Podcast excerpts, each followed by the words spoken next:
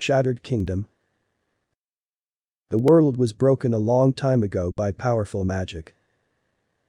There once stood a king who ruled over his subjects with a gentle heart and steadfast power. The many that looked up to him also vouched their lives for the kingdom, to protect it with body and soul. Of course, this kindness was only a facade created by the king. His son, who had desired such power, wished to usurp the throne from the king. The prince was a cruel man, and the people could see it. He showed no attempts at hiding his true nature as his father did. He would walk amongst the people one day, abusing them and ordering them to do all that he pleased for no reason other than cruel amusement. The king could not do anything to stop the young prince from breaking his porcelain mask, but he ordered many trusted servants to break into the prince's chambers and punish him. Once the deed was done, the prince would be locked away till his wounds healed. The prince would not become kinder, but a lot more hesitant. Much like a crow with a soft beak and clipped claws, but in time they would return to their deadly self, and once more the prince would wreak havoc amongst the streets, laughing with terrifying malice. Eventually, the day came where the prince would get his wish and become king, but it was not of the kingdom he expected.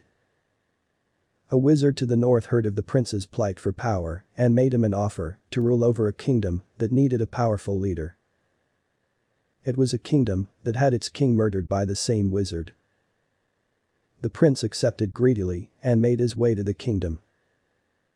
A six days journey later, and the prince ruled over a kingdom of bandits and mercenaries. The prince's displeasure of ruling over such lowly citizens infuriated him. The top off his shoddy kingdom, he was unable to harass the lowlife. Everyone had a certain measure of aggression, similar to the prince. He could not beat or abuse them in any way without them countering. To avoid such injuries, he decided to take a page out of his father's book and rule benevolently. He groomed his people and grew his army, the wizard by his side all the way. When asked one day what the prince's next move was, he replied to the wizard saying this kingdom was not for him and it was time to make moves against his father.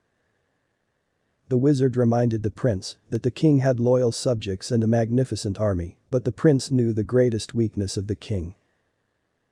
The prince knew about the torture chambers, the espionage towards other kingdoms, and, of course, the assassinations. All that the prince needed was enough proof against the king, and his people would abandon him.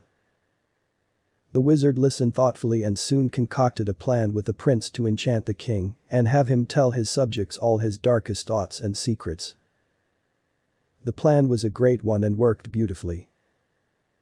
The conniving prince met his father in the palace gardens and discussed the politics of the world while the wizard enchanted the king's wine. The king downed the last drops and went off to address his people, as he did every week. It was a catastrophe. The king revealed all that he kept from the people, naming the peasants he murdered and the money he stole. He told the people of the beatings he ordered upon the prince which only aided the prince in convincing the people to side with him when the time came.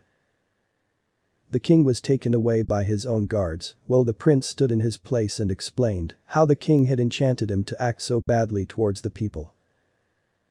With what the king had just admitted the people immediately fell to their knees begging the prince for leadership. He smiled kindly on the people and accepted graciously, promising the people the love and compassion that the king gave, but this time it would be sincere and just. The prince was now king of two kingdoms. With such power in his hands and the cruel wizard by his side, they proceeded to make the worst decision for the people.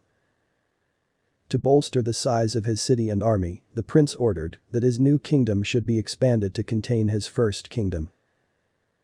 The construction went well, but the people that the prince ruled over first could not adapt to the innocent people from his father's kingdom. There were cases of thievery and assault in the street, the prince stopped it with kind words and hidden magic, Still, there was corruption in the city, and the anger of the old king only grew in the dungeons. There was such darkness and deceit through the kingdom that the evil began to manifest in the blackened vines which grew rapidly almost everywhere you went. The king began to curse his son and the kingdom above his cell. The evil within the wizard began to show as he aided the growth of the vines with dark magic. As the people clashed, the vines grew until it was too late. The land was churned and broken by the vines and earth, as if it were a piece of paper crumpled into a ball, or in this case, a mountain. Most were killed in the sudden disaster, as the mountain grew to terrifying heights, taking the prince and his palace to the top. Only the strongest remained once the mountain of evil, which was draped in the once beautiful kingdom, came to a stop.